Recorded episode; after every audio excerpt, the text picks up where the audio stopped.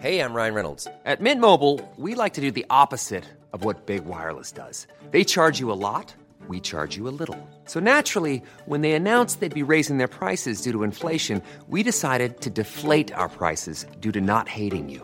That's right. We're cutting the price of Mint Unlimited from $30 a month to just $15 a month. Give it a try at mintmobile.com slash switch. $45 upfront for three months plus taxes and fees. Promo rate for new customers for limited time. Unlimited more than 40 gigabytes per month. Slows. Full terms at mintmobile.com. Quality sleep is essential. That's why the Sleep Number Smart Bed is designed for your ever evolving sleep needs. Need a bed that's firmer or softer on either side? Helps you sleep at a comfortable temperature? Sleep Number Smart Beds let you individualize your comfort so you sleep better together. JD Power ranks Sleep Number number 1 in customer satisfaction with mattresses purchased in-store. And now, save 50% on the Sleep Number limited edition Smart Bed for a limited time. For JD Power 2023 award information, visit jdpower.com/awards. Only at a Sleep Number store or sleepnumber.com. When you're ready to pop the question, the last thing you want to do is second guess the ring. At BlueNile.com, you can design a one-of-a-kind ring with the ease and convenience of shopping online. Choose your diamond and setting. When you find the one, you'll get it delivered right to your door. Go to BlueNile.com and use promo code LISTEN to get $50 off your purchase of $500 or more. That's code LISTEN at BlueNile.com for $50 off your purchase. BlueNile.com code LISTEN. This podcast is brought to you by the University of Dallas's Classical Education Graduate Program. With a dedicated faculty and staff drawing on extensive experience in the classical tradition, the Classical Education Graduate Program benefits from the strength of the university's nationally recognized core curriculum, which embodies the UD's dedication to the pursuit of wisdom, truth, and virtue as the proper and primary ends of education. The Classical Education Graduate Program combines the ethos of this core curriculum with a concentration on the theory and practice of classical education, bringing these to the working and aspiring classical teachers, school administrators, and home educators around the country. Earn a classical teaching certificate, a Master of Humanities degree, or a Master of Arts degree in classical education. With an extensive array of online courses, the program is designed to meet the schedules of busy classroom and homeschool teachers. In addition, for a limited time, the classical education program at the University of Dallas has scholarships available that can reduce the cost of the program by up to 90%. That's 90, 90%. Don't miss out on this opportunity today. Visit udallas.edu slash classical ed to start your application. Again, that is udallas.edu slash classical ed. You're listening to the Circe Podcast Network. I'm Joshua Gibbs, and this is Proverbial, the podcast where we explore the wisdom of the ages as it comes to us in Proverbs, by which I mean wise sayings a man may live by if he's not so arrogant as to think himself special. Episode 4 Kids These Days. Today's proverb comes once again from the Roman poet Horace, and I'll read it twice. Our father's age was worse than our grandfather's. We, their sons, are more worthless than they, so in turn we shall give the world a progeny yet more corrupt. Once more, our father's age was worse than our grandfather's. We, their sons, are more worthless than they, so in turn we shall give the world a progeny yet more corrupt. The first thing I would point out about this proverb is that most people, upon hearing it, would reduce its value to just three words kids these days. The average modern man hears this proverb and says, oh, that's the kids these days sentiment. And when we find that it is a 2,000 year old Roman poet who said this, we might be prone to dismiss it. Kids these days is this ancient sentiment. Kids these days are worse than ever before, is something that people have been saying for a long time. And so it must not be true. Because if kids these days were true, then the world would just be getting progressively worse. Everything would be falling apart. If kids these days were a fair sentiment, then we would not have gone to the moon. There wouldn't have been a storming of the beaches of Normandy if people were really consistently getting worse all the time. Now, there's also something about this quote that rubs the modern man the wrong way because the modern man believes that he comes on the tail end of history at the best moment of history.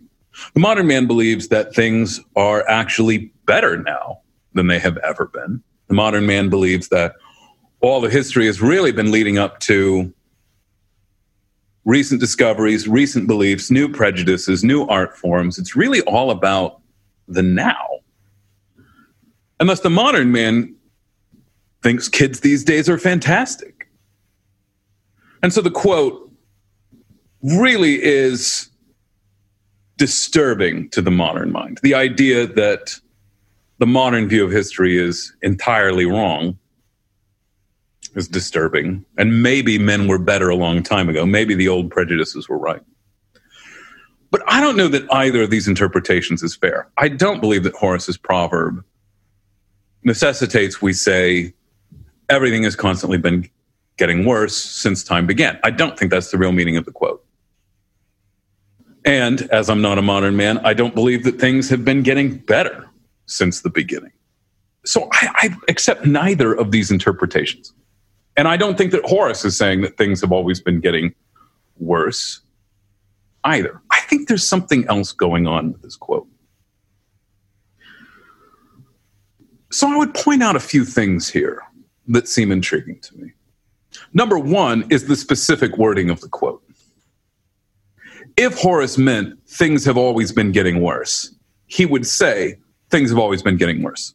But he doesn't say that. In fact, he confines his observation in this quote to just four generations, right? Our father's age was worse than our grandfather's. So there's two generations grandfathers, fathers. We, their sons, are more worthless than they. So there's our generation. So in turn, we shall give the world a progeny yet more corrupt. So as opposed to talking about all of time, as opposed to speaking of all of human history, Horace confines himself to the century. He confines himself to four generations. If he meant that things are always getting worse, he would have just said so. But his observation is really more about the relationship between generations. This is not about all of human history. This is about the way that families relate to each other. So there's four generations grandfathers, fathers, ourselves, and our children. Now, we can't avoid the perspective of the speaker of this proverb. How old is the speaker of this proverb? I don't know how old Horace was when he said this. And that's one of those things about a proverb is that the less you know of the man who said it, the better off you are. How old is the speaker of this proverb? Well, grandfathers, fathers, ourselves, and our progeny. I would have to conclude that the speaker of this proverb is probably in his 20s. The speaker is someone who has observed his grandfather, observed his father, and is thinking about his own children. This is a sentiment of anxiety about having children. So I think 25. The speaker of this proverb is 25. And at 25, the speaker of this proverb is on the cusp of rediscovering his own father and discovering maturity for the first time himself. At 25, men gain new respect for their fathers. I'd say between 25 and 30. We often lose track of our fathers around the age of 16, 17.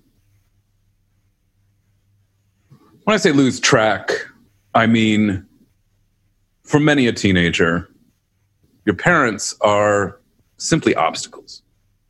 maybe you love them, maybe you say you love them. But when I was 18, when I was 17, my parents were in the way. My parents were keeping me from doing what I wanted to do. And thus they had to be circumnavigated. I spent as little time at home as possible when I was 16, 17, 18, 19. My friends meant everything to me. And as Aristotle says in his book Rhetoric, the young man always feels too fondly about his friends. Friends, intimates, companions always mean more to the young, really, than they should. So I wasn't home much. I didn't think of my parents often, especially didn't think of my father often. And I would say that sentiment characterized late high school, college. I think I married at around the age of 26. I married at 26, and I'll not forget at my bachelor party, shortly, you know, two days before I married, a friend of mine who had been married for two years said something to me that I've never forgotten. He said, Get ready to turn into your father. This was true. What did he mean by this? He explained it further. I remember him taking me aside and saying, Just the two of us, get ready to turn into your father.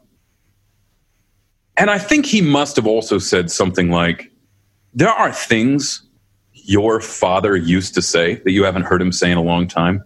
Those things are going to start coming out of your mouth. There are sentiments you've never felt that you will begin feeling as a husband. And you will suddenly recall your father feeling that way when you were young, or expressing those things, or saying those things when you were young. And this was entirely true. I don't remember the first time it happened. This is a common human sentiment, a common man sentiment. I remember I had been married for two or three months, and for the first time it happened, I said something. I don't remember what it was. But as it came out of my mouth, maybe even it was my father's tone of voice. And you've heard me talk. If you were to hear my father talk, I don't really sound like my dad. I've taken on a number of his mannerisms as I get older, but I don't sound like him. If you heard him talk and you compared it with me talking, you wouldn't guess we were related just by the sound of our voices. As opposed to, say, you know, the Kennedys, who all sound exactly alike. You couldn't tell my father and I were father and son just by the tone of our voice. But I heard my father when I said something, probably something a little offhanded, a little glib, maybe a little world weary, three months after I married. Couldn't believe it. And then I started finding it said more and more and more often. These things that my father had said, I said them too. And I developed in my late 20s this new respect for my father. I did not know how difficult things were for him. I didn't really respect him as a person, not in my late teenage years. He was an obstacle. Right?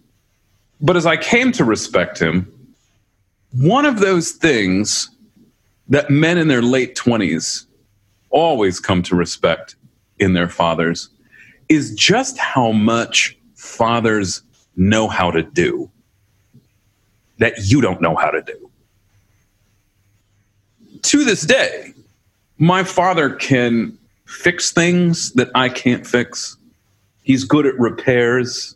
He knows what a socket wrench is. He knows what a Phillips screwdriver is. I don't know what these things are. If my life was on the line, and at this moment, someone said, Phillips head screwdriver. What's it look like? Man, I'd give myself even odds at choosing an image of that screwdriver from a book. I, I don't know that I could do it. Dads are just good at fixing things. You can fix cars, faucets. Dads always know how to do things that you don't know how to do. Dads also care less about things that you still care a lot about in your late 20s.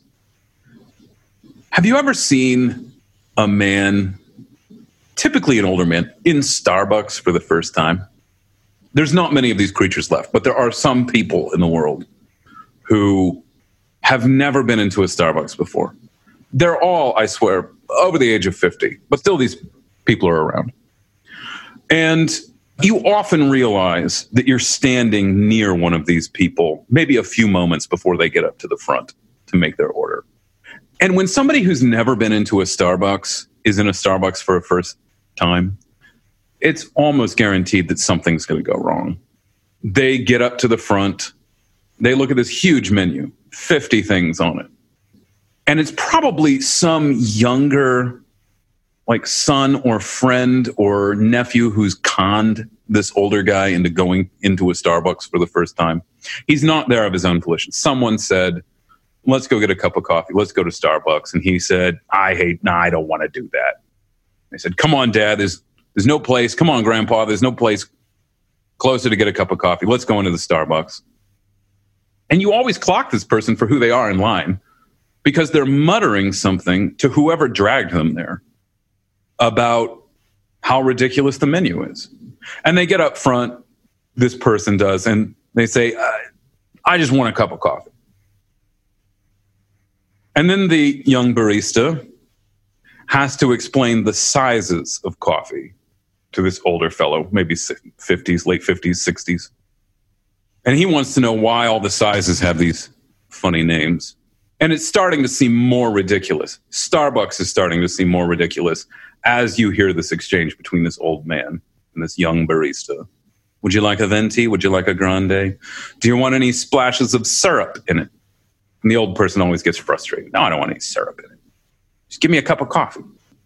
What size would you like? Of course, what's going to happen is the barista is on their first day. He's going to get the size wrong. He's going to have to call the manager over to fix the order in the computer, which doesn't make any sense on your first day. And at some point, this person who's never been into Starbucks is going to turn and look at the person who conned them into coming and say something like, This is ridiculous. Just give me a cup of coffee. And all of his suspicions are confirmed that Starbucks is this ridiculous institution that sells foofy buckets of coffee frosting that people suck out of straws. And that a real man just orders a black cup of coffee, maybe some sugar in it. On the one hand, this old man who's never been into a Starbucks and doesn't like it seems hopelessly behind the times. But there's also something about this fellow whenever I encounter him, on the rare occasion that I encounter this fellow, which seems so full of common sense. And I know that everybody in the world, just about everyone in the world, goes to Starbucks. And then it's become one of the most ubiquitous shopping experiences there is in the world, or at least in America, going to buy a cup of coffee. But that old man can make Starbucks seem ridiculous.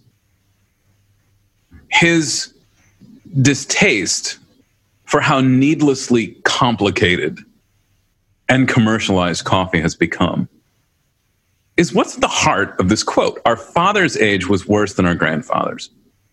We, their sons, are more worthless than they. So, in turn, we shall give the world a progeny yet more corrupt. Maybe we know how to do things that our fathers don't know how to do, but the kinds of things that we know how to do that our fathers don't know how to do is order a foofy cup of coffee at Starbucks. That's the kind of thing that we're good at. We know how to set up the TV so that whatever ridiculous show can be taped, recorded. But our fathers were always good at stuff that seemed more practical. We know how to order a cup of coffee at Starbucks without incident, without embarrassment. Whereas your father can fix a stove. And when you start contemplating all the things that you can do that your father can't, you can negotiate the world in a way that an older person couldn't. But when you think about trying to negotiate their world, when you imagine placing yourself back 25 years in history and trying to deal with the world that your father dealt with? It's terrifying. There might be something pleasant about imagining yourself in a world with no cell phones, no social media, etc. But when you imagine having to do all the things that your father did, it's kind of terrifying. Because they had to know how to do so much more than you know how to do. Or if you imagine living in your grandfather's age, what if you had been born 50 years earlier? What if you had to deal with all the suffering of the world and only had the consolations that people had in the 1950s or 60s for those sufferings? What if you were reduced to those consolations? What would you do with your time? That's a, a profound concern of my medieval history, medieval literature students. What did people do back then? So, your father's world is this more complicated world because the technology wasn't as good back then. And improvements in technology are just a constant in human history. It's not as though technology started making the world a cushier place 25 years ago. Now, granted, perhaps the world changes at a more rapid pace now than it did 500 years ago.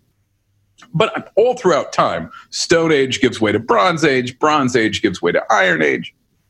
There's always less technology further back. And the less technology there is further back, the more difficult life is, the more trying it is, the more painful it is. Contemplate having surgery 50 years ago. Imagine that you had to get an operation with only the technologies that existed in 1960. How terrifying. Now, the quote from Horace uses some interesting words to describe the relationship between generations. Our father's age was worse than our grandfather's. We, their sons, are more worthless than they. So, in turn, we shall give the world a progeny yet more corrupt three different words. It's not our grandfathers were great, our fathers were less great, we're not very great, our children won't be great at all. It's not the same word used three times. So our father's age was worse than our grandfathers. We, their sons, are more worthless than they. So in turn, we shall give the world a progeny yet more corrupt. Now, we can read corrupt two different ways. It could be morally corrupt. But I tend to think that's not what it is. I tend to think it's uh, the key word here comes in the middle, and then it's worthless. We, their sons, are more worthless than they. Which is to say, we know how to do less than they know. We, their sons, are more worthless than they. We don't have worth, we don't have the same value that our fathers had. Our fathers were valuable human beings. We are less valuable. We're less capable. We're less competent. By the age of 25, which is the perspective of the speaker I'm holding forth, a man still cares for fashion, but not as much as he did in his early 20s. I still cared about fashionable things in my late 20s. Who am I kidding? I still care about fashionable things to some extent today, but not nearly as much as I did 10 years ago and not nearly as much as 15 years ago. But fathers tend to not care at all for fashion. When you compare yourself with your father, you care so much more about fashion than your father. And your grandfather is beyond the considerations of fashion, beyond trends, does not care for any of these things. And it's easy to care about fashion when you're only with people your own age. Fashion seems to matter a lot among your peers. But fashion is often exposed in all of its foolishness whenever a person in one era of life, one phase of life, one stage, compares himself with people in other stages. And that's what Horace wants to do. He wants to compare four stages of human life the old man, the mature man, the man on the cusp of marriage. And when he speaks of progeny, I can't help but thinking that the quote is directed, it's a reflection on kids these days. So a man who's 25, who's not exactly kids, looks at people 14, 15, 16 years old and is terrified at the thought that these are the same human beings that will someday run the world. He regards himself as barely competent to run the world and looks at these older men who do not care about fashion at all and are thus able to give themselves over to more worthy, lasting pursuits.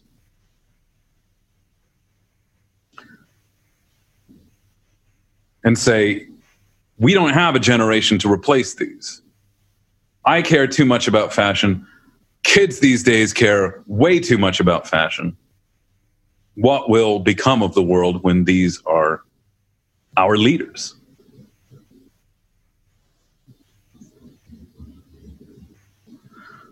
Like I said, I don't think this is actually a quote about all of human history, but about the way that these four generations relate to one another. Young men, men on the cusp of marriage, the mature man, and the old man. One of the reasons why I love this quote is because the alternative simply won't work. What is the alternative to the kids these days sentiment? The alternative to the kids these days sentiment is the aggrandizement of kids, the aggrandizement of youth, the aggrandizement of young, fashionable lifestyles that are not responsible for the care and protection of others. This is not so much a quote, really, about youth as it is about old age. The quote aims at a respect for the difficulty of the life of the father. The 75 year old man, the grandfather referenced by Horace in the quote, is really no longer a productive member of society, or I'm, I'm going to assume that it's not the 75 year old man's productivity that Horace so admires, but his wisdom. 75, old enough to be infirmed, no longer in the prime productive years of life. The 50 year old man, still in the productive prime years of life. Aristotle claims intellectual power peaks at 49. And the man who's 25, on the cusp of getting married, is about to enter into his intellectual, physical prime. Well, Aristotle says 30 to 35 is physical prime. Whereas the young man, the progeny yet more corrupt, I think, being referenced here, is still merely consuming the world, depending on the world. And because the quote comes from a man who's 25, it's as though he recognizes the difficulties of life are about to get kicked into high gear. Things are about to become very trying, things are about to become difficult. More is about to be required of me than has ever been required before. And the 25 year old man still looks back on the progeny yet more corrupt, 15, 16, and can recall that stage of life. And he feels very fortunate to have just escaped it. Part of this quote's power is its ability to cut the speaker off from the foolishness of youth. This is a sentiment every man must pass through in order to leave the delusions of youth behind. And the, by the delusions of youth, I simply mean an inability to contemplate your own death. When you're young, you haven't taken on whatever physical ailment is going to beset you for the rest of your days. By 25, 26, 27, You've been to the doctor and have been warned at least once by then. You've developed some physical condition that you will have to nurse and worry about until you are buried in the ground. But the man who's 25 still remembers before then. And it's scary, the flightiness of youth. He's scared by the memory of his own flightiness and worthlessness. And so, this is the sentiment that all mature men must have in order to mature. Now, the statement is not that this generation has provided nothing useful to the world, but the statement is more of an individual relationship with those younger and older, especially in your family. This is a quote delivered by somebody who wants to be like dad and is tired of being a stupid son. Horace's idea is only really offensive when you have no younger generation to consider.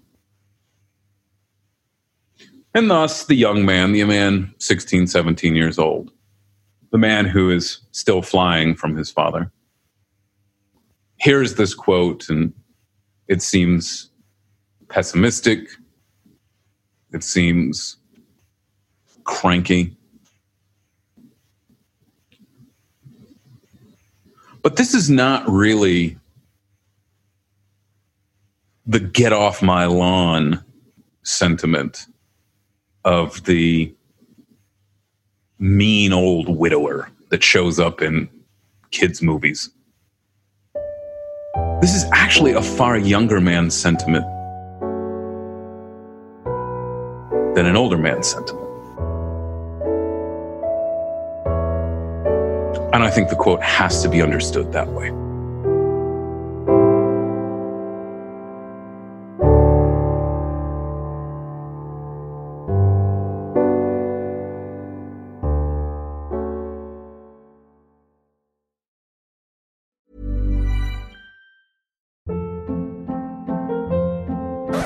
Hold up. What was that? Boring. No flavor. That was as bad as those leftovers you ate all week. Keke Palmer here, and it's time to say hello to something fresh and guilt-free. Hello Fresh. Jazz up dinner with pecan-crusted chicken or garlic butter shrimp scampi. Now that's music to my mouth. Hello Fresh. Let's get this dinner party started. Discover all the delicious possibilities at hellofresh.com. Planning for your next trip? Elevate your travel style with Quince. Quince has all the jet setting essentials you'll want for your next getaway, like European linen, premium luggage options, buttery soft Italian leather bags, and so much more. And is all priced at 50 to 80% less than similar brands. Plus, Quince only works with factories that use safe and ethical manufacturing practices. Pack your bags with high-quality essentials you'll be wearing for vacations to come with Quince. Go to quince.com/pack for free shipping and 365-day returns. Imagine the softest sheets you've ever felt. Now imagine them getting even softer over time. That's what you'll feel with Boll and Branch's organic cotton sheets. In a recent customer survey, 96% replied that Boll and Branch sheets get softer with every wash. Start getting your best night's sleep in these sheets that get softer and softer for years to come. Try their sheets with a 30-night guarantee. Plus, get 15% off your first order at bollandbranch.com. Code BUTTERY. Exclusions apply. See site for details.